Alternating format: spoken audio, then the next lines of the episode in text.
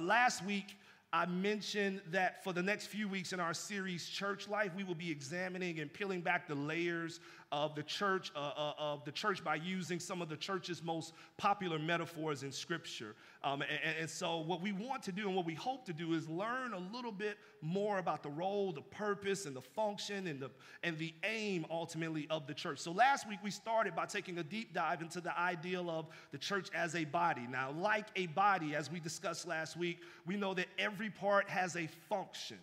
And every part, even when it's hidden, is still necessary. All the unique giftings are used to serve the, the, the, common good of the whole body. And when all the parts are working together, each part is stronger.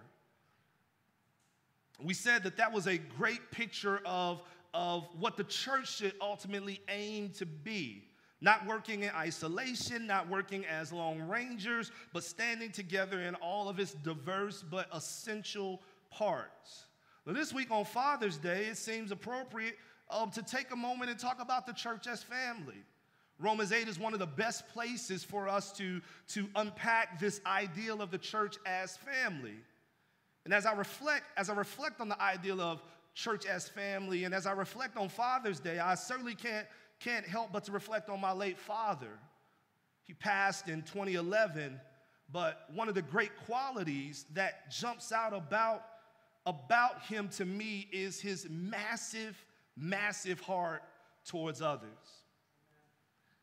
It was a heart so big and, and, so, and so full of, of life and full of compassion and full of warmth that you, would, you wouldn't have to speak to many people for very long before you heard them describe this big heart that my father carried and walked with. My parents, in fact, have over 20 God kids, different ages, different personalities, but the one common quality is that they were loved deeply by my parents. They were loved deeply by my late father. And the reason why the reason why they were, they were loved so deeply is because they treated each of them like their own, or at least the reason why they felt they were loved so deeply is because they treated each of them like their own. Do you know someone like that? Do you know someone in your life, someone that wasn't your parent but treated you like his or her own? Maybe it was a teacher in your life, maybe it was a coach in your life. Maybe it was a neighbor, maybe it was an uncle or aunt, maybe it was a church member growing up, maybe it was the pastor in your life. Quite possibly, in some cases, they even treated you better than your own family treated you. They treated you like actual family. You know, I was recently surfing the web and I happened to stumble across a story that captures this ideal of treating someone like family quite well. It's a story about a child named Eddie. Eddie was born with Down syndrome, and his mother and father, instead of caring for him or seeking care for him, left Eddie a trash bag. In a trash bag in a trash bin, left him for dead in the streets of his foreign city in which he lived. And it was in that trash bag that Eddie was found by a caring, a caring group of people, and later found by a caring mom and a caring dad. And they ensured that Eddie had everything he needed in order to be cared for properly. And they began to open their hearts to Eddie. And they eventually went through the process of adopting Eddie to call Eddie their very own son. And Eddie now enjoys all the rights of sonship.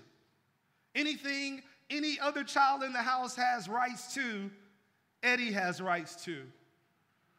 All of his weaknesses, even including his Down syndrome, is met with the utmost care, like any other child in the house with a weakness would have. They see Eddie as a blessing. In fact, during the interview, the mother went on and on about what a blessing Eddie was to their family and the joy that he brings to the family and the goodness that he brings to the family. The mother basically said that Eddie just makes us better as a family. Eddie went from trash bag to a loving home. Eddie went from being deemed worthless to being deemed priceless because this is the power of family. And this is also a, perfect reflection of the family of God that you and I are now a part of if we trust Jesus with our lives. Verse 12 in chapter 18 of Romans reads So then, brothers, we are debtors not to the flesh to live according to the flesh, for if you live according to the flesh, you will die. But if by the Spirit you put to death the deeds of the body, you will live. For all who are led by the Spirit of God are sons of God. When thinking about the concept of family or the church as family, you often hear me quote Dhati Lewis, the uh, lead pastor at Blueprint Church, who says that the church isn't like family, the church is family. This is one of the many verses that declares that spiritual reality that the church is not like family, the church is, in fact, family. Paul begins by describing a, the debt of being adopted that is to be paid. He says, So then, brothers, we are debtors, not to the flesh, to live according to the flesh. For if you live according to the flesh, you will die. But if by the Spirit you put to death the deeds of the body, you will live. The first quality of being a part of the family of God that we see in this text is that we are free. We are no longer slaves and slaves, in fact, to sin. This passage follows a beautiful passage of scripture where we learn of the blessed position in Christ that we've been given. In verses 9 through 11, we see this position. It says, You, however, are not in the flesh, but in the Spirit. Chapter 8, verse 9 through 11. If in fact the Spirit of God dwells in you, anyone who does not have the Spirit of God does not belong to him. But if Christ is in you, Although the body is dead because of sin, the spirit is life because of righteousness. If the spirit of him who raised Jesus from the dead dwells in you, he who raised Christ Jesus from the dead will also give life to your mortal bodies through his spirit who dwells in you. Here's your position in Christ. You now belong to Christ. You are now alive in Christ. You are now being raised with Christ through Christ. And through his very own spirit, you are being raised. The very spirit that now lives and resides on the inside of you. And as a result, you have been set free from the yoke and bondage of sin. As Christians, our lives are no longer bound up in what we used to do. As Christians, our lives are now bound up in who we belong to. This is where the Apostle Paul had, this is what the, the Apostle Paul has in mind in, in verse 12 when he says, So then, brothers, we are debtors, not to the flesh, though, to live according to the flesh. See, our debt is no longer to the flesh. That debt was paid by Jesus. We are free from the bondage of the flesh, from the bondage of sin. We don't owe the flesh anything. And this is a lifelong struggle for the Christian to realize and internalize and intake. We, we struggle with this ideal, but we don't owe the flesh anything. I don't owe my flesh anything, and you, neither do you. I don't have to give in to the impulses towards sin, and I don't have to give in to the impulses towards unrighteousness. And as you are certainly aware, like I am, we don't always live like that. And when I, and when I say we, I am most certainly referring to myself when I say we don't always live like that. We sometimes live like not only are we still indebted to the flesh, but that it is a good thing to even give in to the flesh. The world has given us cute little sayings to justify giving ourselves over to the flesh. Things like you owe it to yourself. In July 2015, there was a team of hackers who broke into a website. The website was called Ashley Madison. It's a website that was built for people seeking extramarital affairs. And the hackers broke in and they, and they got all of the the, the, the users out of the database and they leaked the list of users to the world. And many lives were destroyed as a result of it. Many men and women were embarrassed as a result of it. Many ministries were uprooted because there were pastors and preachers and laborers in ministry that were on that list. The data breach exposed limitless people. But the most memorable thing about this, about this particular incident wasn't the database breach for me. It was stumbling upon the actual slogan that Ashley Madison was using to woo people in. Life is short. Have an affair. This, in a nutshell, is what we hear from our flesh and what we hear from the world daily. You owe it to yourself. Life is short.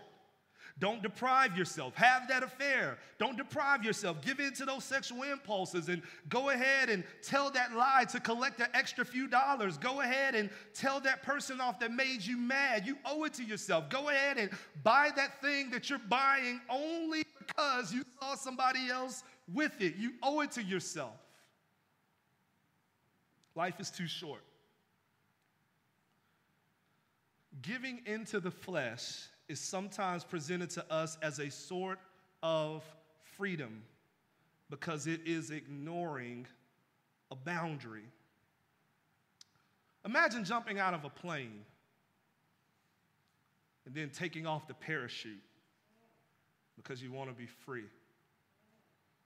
Of course, you may feel less restricted in that moment, and there is a sense of freedom because the restriction of the parachute can certainly be uncomfortable. But make no mistake about it, you are not free. In fact, that kind of freedom only leads to death. Paul is saying, no, those who are in Christ don't owe the flesh anything, and living a habitual life like we owe the flesh will not lead to the freedom that many times we've been told it will. It will only lead to one thing, and that is death. We don't owe the flesh anything, but we owe the Spirit everything. Paul says in verse 13, For if you live according to the flesh, you will die, but if by the Spirit you put to death the deeds of the body, you will live. He says we are not debtors to the flesh, but he says we are debtors. And so, who is our debt to? Our debt is to the one who has adopted us. We have been adopted as sons and as daughters of the Most High King. We have been brought from eternal life to, or from eternal death to eternal life. We have been delivered from the darkness of this world and transformed into the light of His kingdom. And we owe Him everything.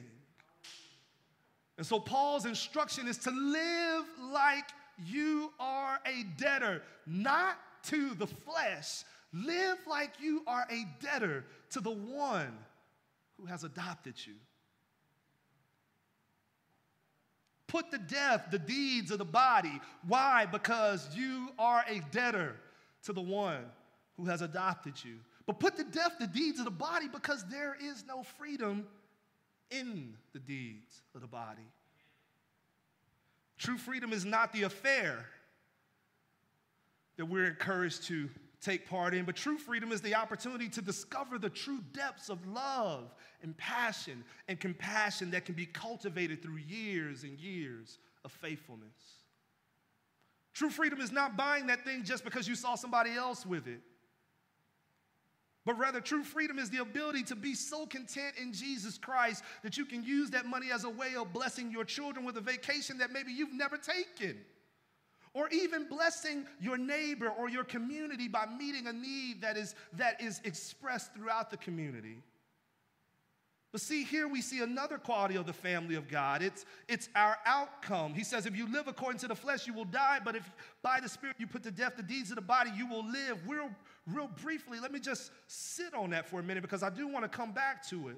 But when we say more, when we say outcome here, what we're talking about is what happens after if you submit to the flesh, if you allow your life to be governed by the flesh, then you will die. And when Paul expresses death, he is not expressing death in this life, he is expressing death in the next, in eternal death. He says, on the flip side, if you live according to the Spirit, Whoever submits his or herself to the ownership of God through faith in Jesus Christ, and whoever, whoever turns away from the old life will experience life in the eternal life, rather, in the presence of God. Like I said, we'll come back to that. Verse 14, it says, For all who are led by the Spirit of God are sons of God. Paul is, Paul is describing who we actually are now. You see, whenever we engage in sin, we are living like who we were. We are living like slaves. If our lives are characterized by a habitual pattern of sin with little conviction, it could be because we are not who we believe ourselves to be. Now, please hear me if, if, because I want to make sure I'm clear on this. I did not say if your life has any sin. I said if our lives are characterized by a habitual pattern of sin with little conviction. There's a major difference, and we need to understand the difference. As long as we are in this body, the war against our flesh wages on, but the problem is not with the war, the problem is it with the one who refuses to fight. Now, notice that Paul gives a qualifier to who is, in fact, a part of this family. He says, All who are led by the Spirit of God are sons of God. There's a certain quality that all of God's children possess. They are making a habitual practice of following the lead of the Spirit of God, meaning they are putting to death the deeds of the flesh. So when we hear or say or, or, say the words, we are all God's children, please know that it is true in one sense. We are a part of the human family. We are all image bearers. We are all from the same source and from the same creator. And because we are, we should strive to treat one another with dignity and treat one another with respect and treat one another with compassion. And we strive to serve one another and sacrifice for the betterment of one another. We should promote justice for any of us that are not experiencing it.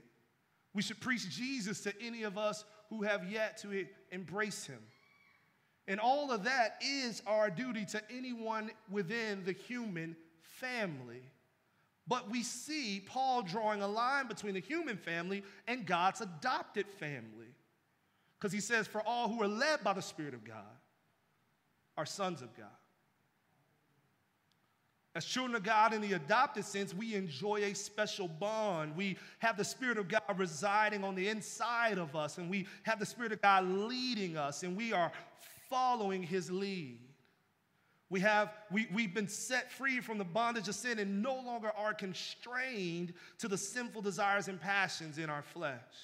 And it is for this reason that the church, as the family of God, cannot be confused with the family of humanity created by God. They are two different things. Both have been impacted by the curse of sin, but only one has been redeemed from the curse through trust in Jesus Christ.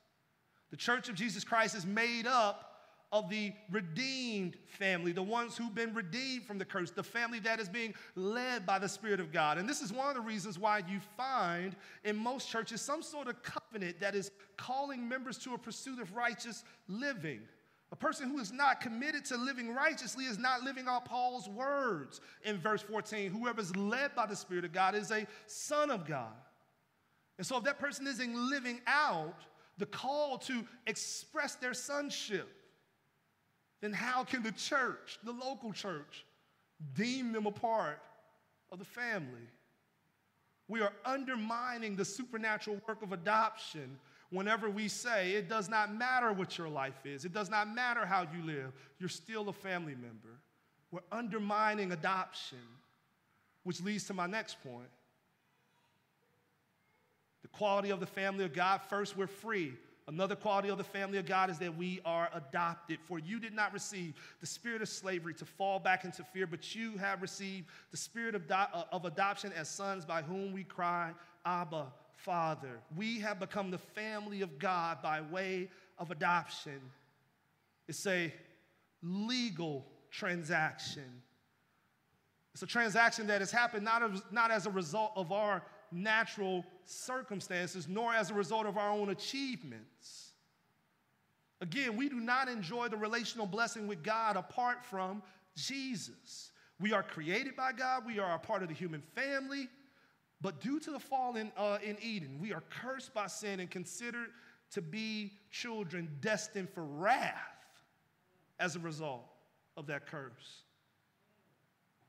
But when, when, when Christ dies on the cross, and when Christ died on the cross, taking our sin and our shame upon his own back, and when we and when we trust him by faith as Lord and as Savior, a divine legal transaction takes place. Our status as children of wrath is exchanged for a new status as adopted sons and daughters of the king. Now, while our status as adopted sons, or rather, now, while our status is one of adopted children, God doesn't treat us less than. He is in the very, he is in fact the very best father that an adoptee could ever have. You know, unfortunately, when you think about this life, this life of sin that we live in, there are sometimes that children are adopted and they're adopted in worse homes than they were when they were in orphanages. You see children who are sadly placed into the hands of abusive families, verbally, physically, even sexually. Families in which they are more slave than child. This is not our Father. In fact, one of the historical realities that I'm sure Paul had in mind as he shared this new reality of adoption with the church in Rome was how the adopted were treated in his day, or at least how the adopted were treated or, should, uh, or considered legally in that day. An adopted son or daughter in that day, no matter the age of adoption, carried all the rights of the blood family, all of the rights of the blood children. They were, there was supposed to be no distinction in terms of rights and inheritance and treatment. It was as if they were blood. And this is the relationship that we enjoy with God our Father in heaven, not an abusive one, not one of bondage. Paul says it is not, we do not receive the spirit of slavery to fall back into fear, but we receive the spirit of adoption as sons. No, we've been given a relationship as adoptees where we are given all the spiritual blessings as if we are his own by nature. He holds nothing back from us. In fact, Paul tells us just a few verses down in Romans chapter 8, verse 32 He who did not spare his own son, but gave him up for us all, how will he not also with him graciously give us all things. He holds nothing back from us. And it is with this truth that we hear Paul say, But you have received the spirit of adoption as sons by whom we cry, Abba, Father. How real is this adoption? How real is your adoption in Christ?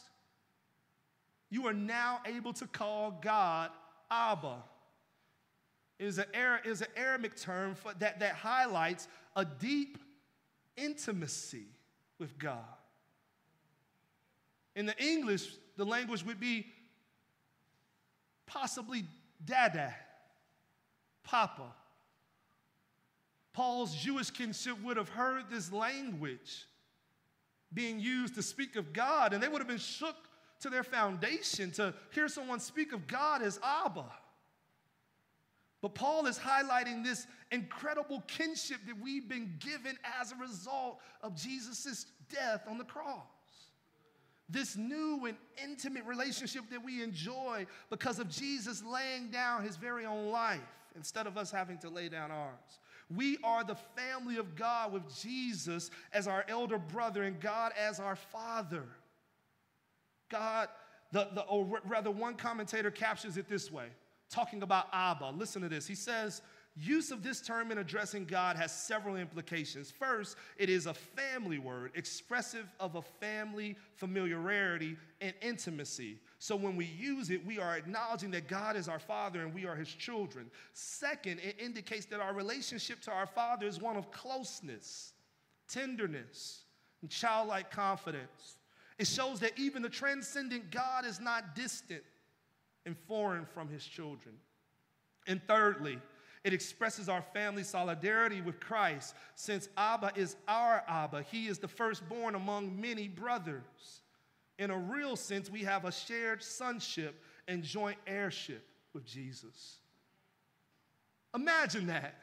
We go from slaves, we go from slaves facing the wrath of God to children sitting at the feet of the God of the universe and calling him Abba. This is the power of Jesus' work on the cross for you and for me.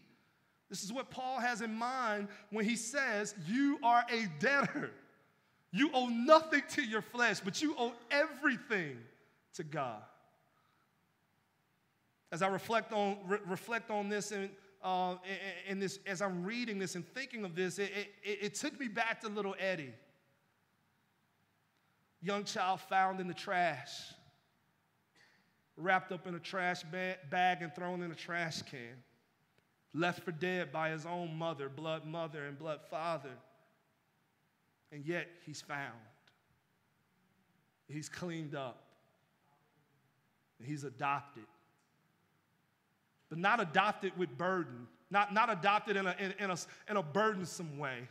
I guess, you know, oh, you know, he has so many things going on, so many complications, so many medical issues. We'll just do the best we can. No, that's not the, that's not the attitude of the family. They adopt him and they welcome him with all the love that they can give.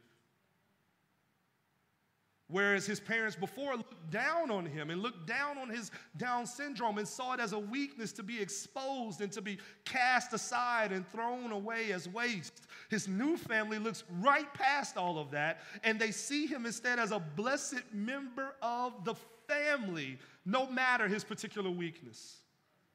Family of God, that's not just Eddie's story. Family of God, that's your story. That's my story. And if you have yet to begin to live your life in dedication and service to God, if you have yet to begin to live your life as if you are a debtor, then it probably is in large part because you have yet to see yourself in that story. Let me point you to one more quality of the family of God before we wrap up.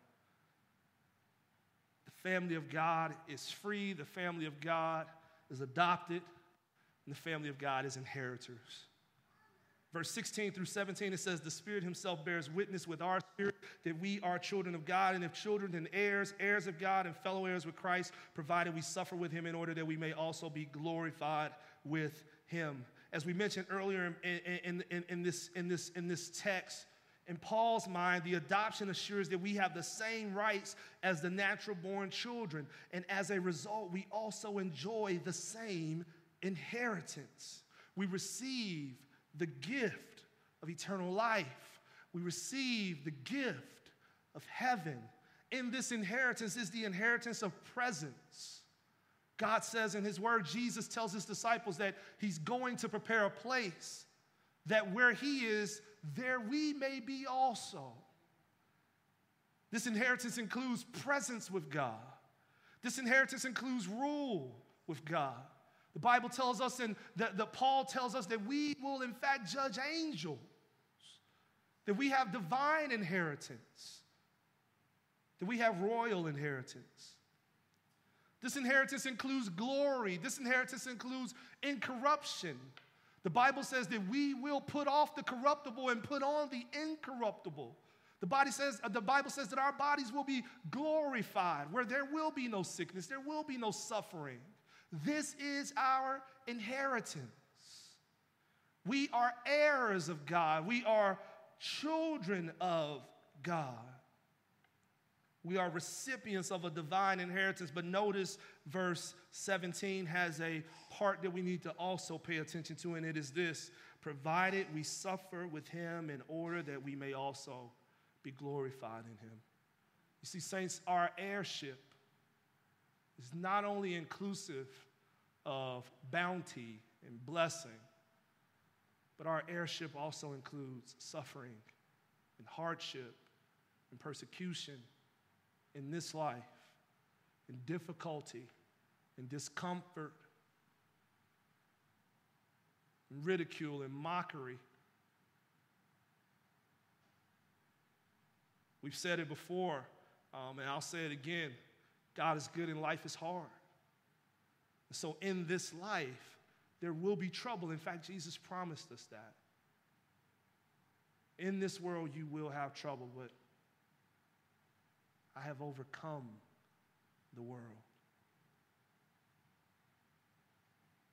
And so, provided that we suffer with Him, a lot of us want to move past the suffering immediately into the blessing because the suffering is difficult, the suffering is uncomfortable, the suffering is hard.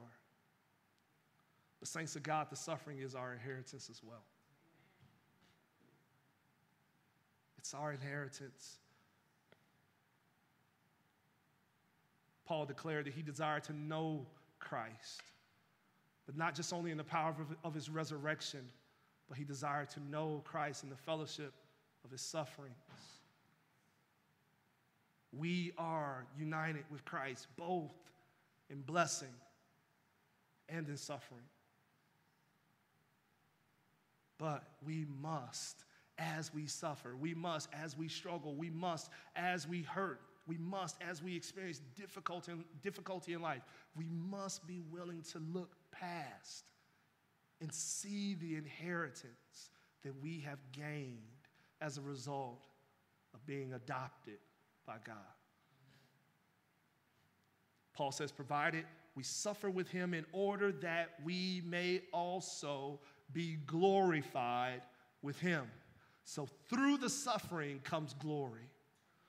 Through the hardship comes victory. Through the pain comes reward. But we must endure. And with God, we will endure. The Spirit will carry us through. And so continue to hold on, continue to trust Him through the angst, trust Him through the agony, trust Him through the difficulty. He will carry us to glory.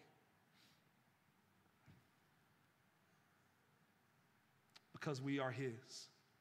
This is the power family. This is the power family. We are like Eddie. We are like Eddie, lost in a trash heap with no hope, facing nothing but death. But because of Jesus Christ, we've been snatched out of that trash. We've been cleaned up. We've been adopted. We've been integrated into a blessed family. And all the divine rights that are in that family are now ours. Praise be to the Lamb of God. Let's pray. God, we love you so much and we give you all the thanks and praise and glory and honor for your word and for your adoption of us. We pray, Lord God, that we would live in reality of that adoption that we would live as debtors, not to our flesh, but debtors to you. That we would live, Lord God, as those that have been adopted and given all the divine rights as all the other members of the family. That we would live as those that as those who have an inheritance. Father, help us by your Spirit live in the light of these truths. These things we ask and we pray in your Son Jesus' name. Amen. Amen.